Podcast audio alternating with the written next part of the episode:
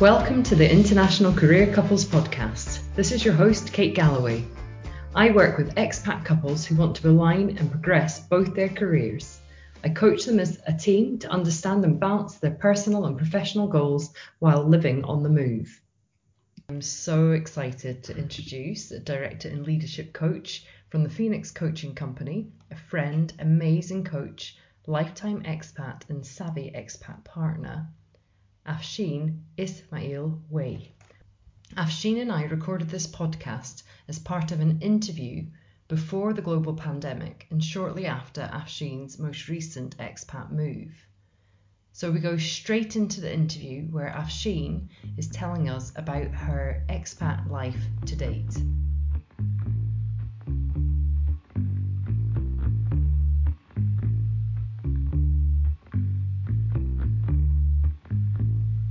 Tell me a little bit, well, perhaps actually the question is a little bit about your expatriation journey to date.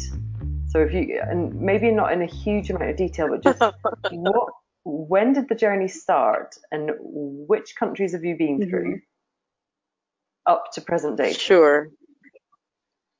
Okay, well, I'm going to try to be as quick as mm. possible. I counted yesterday that I've done I've done expatriation nine times for, for various reasons, um, work related or or education related or uh, whatever the case may be. Um, the most recent, obviously, was in the last six to eight weeks. Uh, prior to that, it was five years ago, we moved to Dubai from Switzerland. Um, prior to moving to Switzerland, uh, I moved to Switzerland from Vienna. Prior to moving to Vienna, I moved to Vienna from Dubai. Prior to moving to Dubai, uh, I was on an assignment in Sri Lanka, employed by my employers in Pakistan. So officially, I moved from Pakistan to Dubai but had done a short stint in Sri Lanka. So that also happened. And then prior to Pakistan, I was in the US for my education and also for work.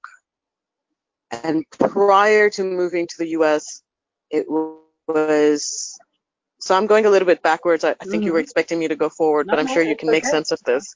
Perfect. So prior to moving to the US, I was I was in Pakistan for my undergraduate degree and prior to that I was in Saudi. So I've been an expat since I was six years old. Um, my parents moved to Saudi when I was six, and um, I grew up there. So that sort of sums, you know, sums up the whole the whole journey. I've been an expat on my own since I was so without, you know, my family uh, for my own work and my own education since I was about 23. Mm-hmm. Yeah. Wow. So I only that's, know expat life. I was really. going to say that's a whole lot of expatriation. what do you what do you think of that? What, what story? Think, yeah. What do you think about that life? Like as you kind of talk it through there, what does it mean to you? Well, I think what it really means, uh, it's helped me realize, or it's given me the opportunity to become a global citizen. It has I think what it has given access me access to is a whole lot of perspective. And I speak about this, you know, and, and I and I reflect on this very often, is that what is acceptable or what is norm in certain cultures may be not norm in other cultures. And it gives you a real independence of thought because you begin to realize that it doesn't um, you because you begin to realize that the compass really belongs inside you and it cannot be um, driven by um, you know an external compass it it also obviously means that uh, you cannot perhaps ignore the external needs as a small example it's really important to not cross the road unless you're at a zebra crossing in many countries, however, not in all countries. Mm-hmm. And so your inner compass hopefully is agile enough to fit all of those realities. And, and, and at the same time, you still, it's really important to still feel very connected to that inner compass. Mm-hmm. And, and, and, I think that that's been um, the biggest part of, of my learning and my growth is, you know, how do you in Rome do as the Romans do, but not lose your own personal purpose, your own personal values, your own personal, you know, beliefs? Mm-hmm. Uh, how do you stay true to those, but within a very diverse context? So it's a lifelong journey, especially if you are an expat all your life. Uh, it's a lifelong journey, but it is probably the most interesting. And I think the world is very um, the my experience has been that the world is very accommodating when people begin to appreciate that you hold many perspectives and have a lot of respect for all of uh, all of the norms and are are willing to balance and are willing to find the balance to make it work wherever you are. And what, what as you think back to all to those mm-hmm. moves, what's usually mm-hmm. been, what's usually been the key driver? Where's the decision making come from? Yeah, and I mean, for me, primarily, it's just been uh, growth. It's either been uh, education related or work related. So far, it's always been that. Um, it it it's it's about uh, the adventure also. Mm-hmm. um, and and and a whole lot of curiosity, you know. So what's what happens there that I I don't know yet, and and how can I um, learn more about it? So I think the key driver is really uh, about the adventure, uh, and it's also about the expansion of self, whether it's um, in the context of learning more or growing more within your organization. So it's not ambition, it's personal growth, mm-hmm. uh, uh, mental, whether so, you know, whether it's academic, whether it's work related, it's always about growth and adventure. Yeah, that, those are the key drivers. It's really, I'm kind of thinking about the questions that I had here, and actually, I'm kind of like maybe we should just move away from these a little bit because you've got such a you know an interesting experience and all the times you've moved. And I suppose what I'm, I'm wondering, think back, what have the challenges been? I don't know if you could maybe pick mm, out mm. one or two times that have felt particularly challenging that you would put down to it being an expat assignment. Yeah, sure. I think the challenge is always the first six months. Um, so uh, and I'm going to start with that because I think that helps me contextualize a little. Mm-hmm. The first six months of any move are the hardest. Uh, this one, um, this one too, even though it's been such a great move for us and uh, you know fully sort of in ownership of it. So every expat uh, experience um, comes with a, a, high level. Most expat experiences for me have come with a high level of ownership. Mm-hmm. Um, it's been something I've wanted to do for my career, my personal growth, et cetera, et cetera. Uh, my adventure, my need for, you know, my need for pers- greater perspective. Uh, that said, it's always been difficult the first six months. The challenge is is either the language or understanding the social mores and how to sort of fit in, but also again not lose your your inner compass. It could be just figuring out the logistics of how to get from point A to point B, and also sometimes feeling sort of lost in um, how to communicate. Hmm. Uh, as an example, when I moved to Zurich, I was very happy to do so. I was joining my husband and had been given a new assignment, and it was it was nice to finally be reunited for the first time. We'd been living apart for two years, so there was a high level of I want to be here. I have real ownership, and I had uh, you know I had worked with the organization to make this possible. However, there is a sense of not belonging yet. Uh, and and uh, that sense of belonging takes time to is to establish.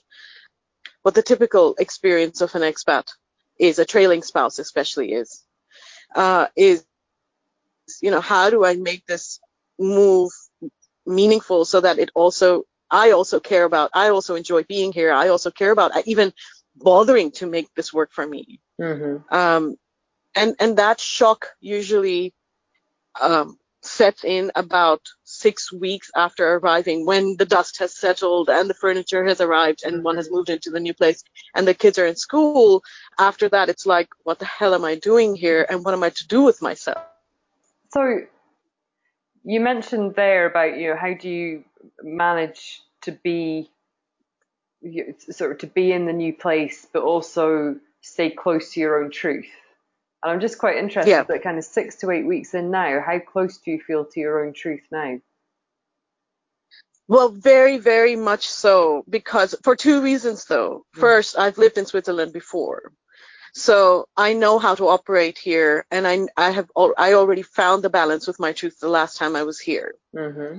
Uh, so this has been incredibly easy. The other thing was I was in full ownership of this move. I wanted to move back to Switzerland very much.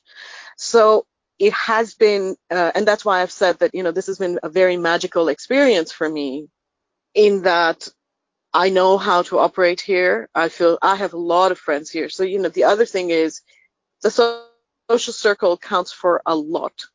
It's not just the social circle. I have a, a large network here um, of uh, a, a large professional, pre-existing professional network here, having worked here um, uh, in in corporate.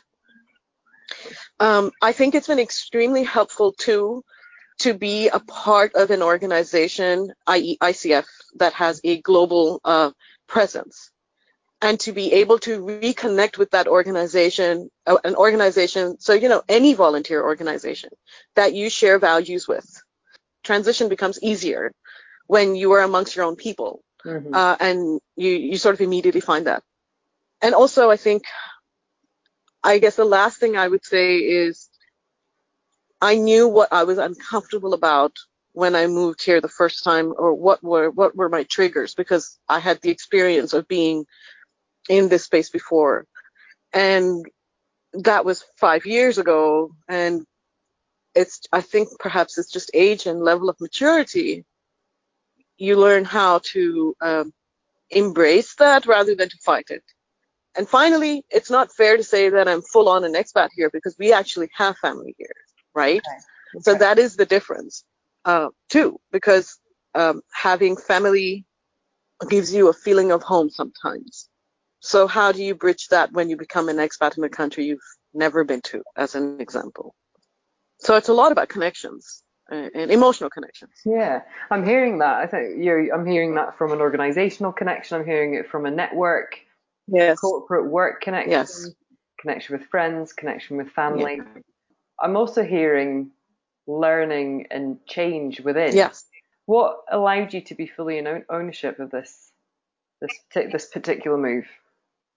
Yeah, that's a great question. I think that I did a lot of work before this move happened because um, we've known we had known for over a year and a half, as do most um, people in multinational organizations. So we are all fully aware, you know, that employees in multinational organizations move often uh, or may move.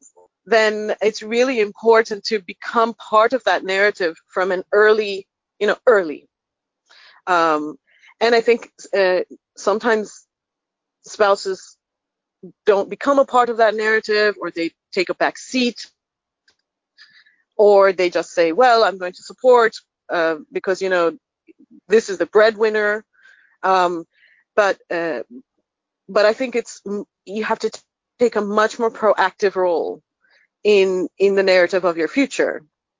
And I did that this time, especially. Mm-hmm. Um, and it was really about the discussions around learning, and I think because so as women, and I think a lot of trailing spouses are women, learning to set your boundaries and learning to to to understand, articulate how you feel, and then be able to communicate that in a way that is supportive mm-hmm. uh, to the moving spouse, to the you know to the the, re- the let's say the lead spouse in this case. And so I think the work that I did was really around how do you get very close to how you feel and what would make you happy and what would be a compromise and what would be an absolute sacrifice because I think compromises are different from sacrifices. Sacrifices means one person is the winner and one person is the loser. Mm-hmm. And a compromise is where um, there are two winners and the the the gives are um, not of such a huge magnitude, but both people give and take.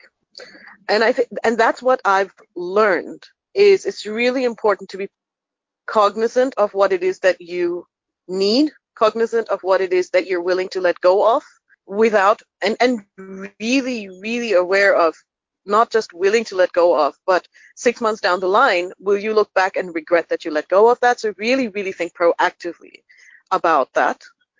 And then communicate. It's really important to communicate because as with any change, no matter how much ownership you have or don't, if you don't fully process that and you have a great partner who's also going through a similar change as you, but has a work environment, to, again, a community to look forward to, but it's always helpful, helpful to partner with them nevertheless. Um, and I think it's really important also that once you arrive, being on the same page. It it makes the partner successful and it makes the trailing spouse also very successful mm-hmm. in in uh, arriving. Mm-hmm. It's interesting um, as you're talking. It, it's clear to me. Well, my opinion is how inappropriate mm-hmm. and actually detrimental the term trailing spouses, because what you're talking about is being side by side, stepping together, not one in front mm-hmm. and one behind absolutely true. I think that we need to do away with the trailing. It might just be semantics in terms of the words, but I think the mindset of trailing needs to be done away with for sure. Mm-hmm. Uh, I think that this is a big partnership and it creates real value for the spouse who's uh, joining a new organization and a new role to have a spouse um, who is equally, you know, on board, excited, curious, also going through the same, you know, some of the same challenges and to be able to talk through those. And it makes decision making a lot easier. But it's really about doing the foundation work and doing it proactively in order for you to, when you arrive, to to have a softer landing. Mm-hmm. Yeah, absolutely.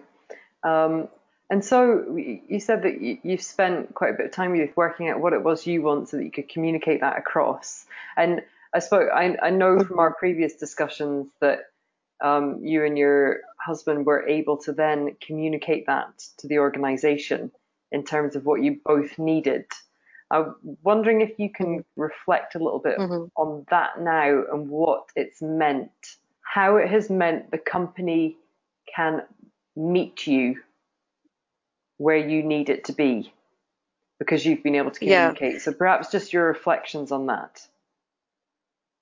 Yeah, I think that, you know, and I've shared this with you earlier as well. I think that it created a sense of validation for me that they in fact cared that my career would be impacted because many trailing spouses and you know accompanying spouses are also uh, are not are also pursuing careers right. Mm-hmm. and are either having to let go of them or work with their existing employers to find employment in the new country, so on and so forth. So it was very validating to me that as an accompanying spouse, and reassuring to me as an accompanying spouse that my husband's employer took both of us seriously and both of our needs seriously in this transition and were willing to accommodate our requirement to be in different location for the role than was originally planned. I mean, that is a really big deal. Mm-hmm. Uh, uh, because there's all kinds of inner machinations that go with that. Uh, budget has to be assigned, legal requirements have to be fulfilled in order for a role to not belong from one in one geography versus the other. So there's a and and a lot of people uh, so because of my experience in HR and because of my experience in the company itself, I knew what they had to go to through just to be able to give us the location we wanted. Again, ownership for both spouses with regards to what it is we are willing to give back um, uh, to even the scales, and and that's what life is about. You know, it's about uh, it's a give and take, and it makes it makes uh, yeah. So it was just that was very meaningful for us that they would consider that I would not be able to pursue my career for a year and therefore that would have an impact on us financially uh, and on our lifestyle that we were not willing to make.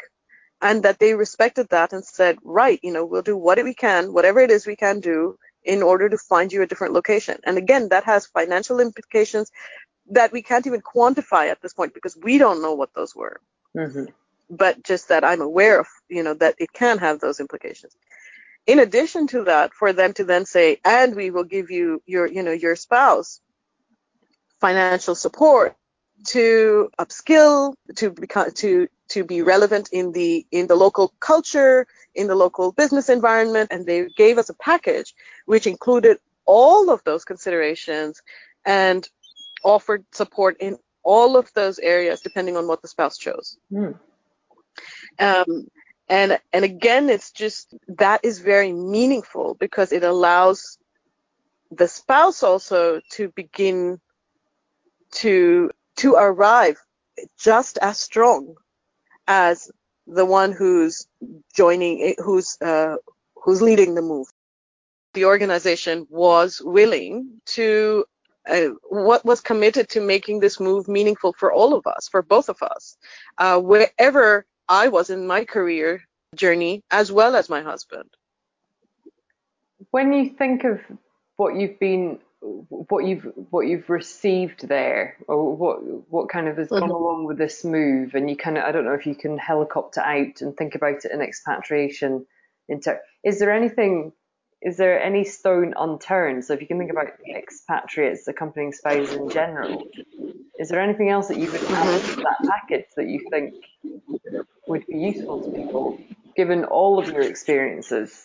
So, by helicopter out of this experience, I think one thing that I've taken for granted throughout all of my experiences, and that is really, really important.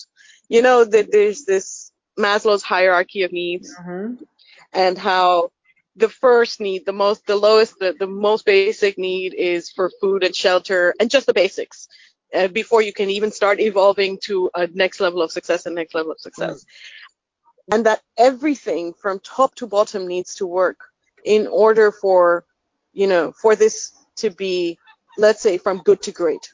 It, um, when you think about the hierarchy of needs there, and if it's all the same, and the, the phrase that you used earlier was evening evening the scales. Mm-hmm. And so the idea that all of those sections, none of them's kind of tipping mm-hmm. in either way. They're all there, and if they need to be, they're uplifted, upskilled. Mm-hmm. Where I can always, almost imagine imagine you know, where culture shock is kicking in or language is a difficulty, that's where there needs to be additional support coming in, and everything else yeah. at least be on a bounce as you go up that scale. Yes, exactly. If it can even if it can even be just on a balance because you know until five years ago many organizations including mine were not offering spousal support i was going to say what you you've described sounds really comprehensive. Um, and I, I, suppose it's yes, there's so it's just many, that it all needs to work, and yeah. we can't forget about the basics. There's so many different types of expatriation happening, especially these days, different ways that it happens and I suppose from mm-hmm. you know, from the Dubai side where you see a lot of self-initiated expatriation or other I mean I'm just talking about what's in front of me now and perhaps people aren't getting that kind of support from the mm-hmm. company mm-hmm. because they've self-initiated but mm-hmm. Still means mm-hmm. people are moving and the adjustment doesn't happen at the right as quickly as it could do because it's expected that people will mm-hmm. find the balance themselves or even out the balance themselves it sounds as though this move has been kind of as smooth as it could have been, give or take a few things. How would you describe your psychological relationship with the organization today? Well, we continue to be extremely loyal, and, and we're so happy. The work that I was able to do as a uh, as a relocating spouse with my coach, mm-hmm to just prepare me for being fully in ownership and enthusiastic about the move uh, and the manager and and and her ability to to really support and be fully present and empathetic to our experience. Mm-hmm. I'm hearing from this that you've had you've had mm-hmm. a coach that you've been working with before and through the transition period, so your own personal coach. Um, mm-hmm. What value has that yes. relationship or that, that coaching support brought, brought for you?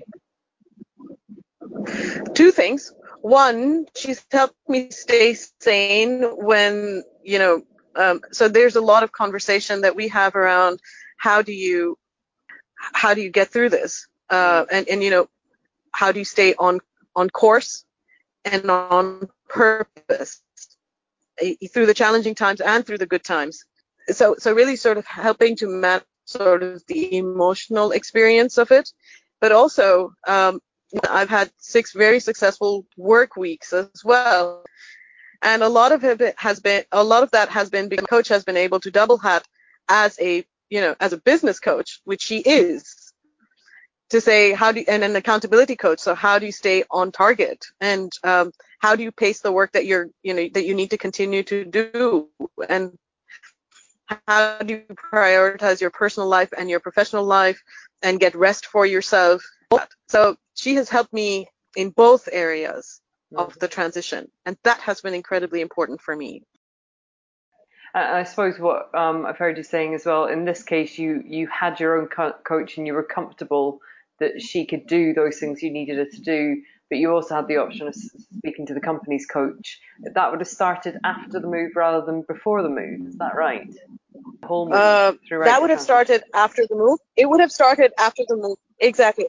I, I would say it's great to have a coach, you know, through the entire journey and not just after the move. Again, it depends on what somebody needs, right? For me, this was, I am a coach, so I was much more educated and, on this eight times. So I, I, I put all the ducks in place myself, but not everyone has that um, much experience. So um, as so any help is helpful at any time you know any support is helpful at any time rather than no support at all but yeah if i could i would say proactive coaching is the way to go for spouses thank you so much for your insights and yes. it's really amazing sure. that you were able to do that helicopter piece and talk about um, your own personal experience so beautifully as well Oh, it's so wonderful to speak to Afshin and to hear all about her expat life, which has taken her all the way through from a very young age to now and through many of life's transitions through education, through moving with her partner, moving with her family. We spoke about the importance of understanding your internal compass, so your own beliefs and values. We've also spoken about the importance of understanding that as a team within your partnership so that you can advocate for yourself but you can also advocate for yourself as a team as well. We spoke about some of the drivers for expatriation, so that they can be things like education or um, professional growth. We spoke about how sometimes you are that there's an accompanying spouse within the international career couple, um, and that's okay. The important thing is how do we get that so that we are stepping side by side rather than one person trailing and to get that feeling that you're both in, invested in the same thing. We spoke about how a company can support their expat partners, not just through their expatriate management system and policies, but also by being empathetic to their needs and listening to their expat partners. So, thank you so much, Afshin, and thank you to you for being here and listening to this episode. If you want to make sure that you don't miss an episode, sign up to get our email updates at www.kategallowaycoaching.com. You'll get each episode and bonus content. You can also download our free conversation guide to help you with those conversations that Afshin and I have been speaking about within this episode.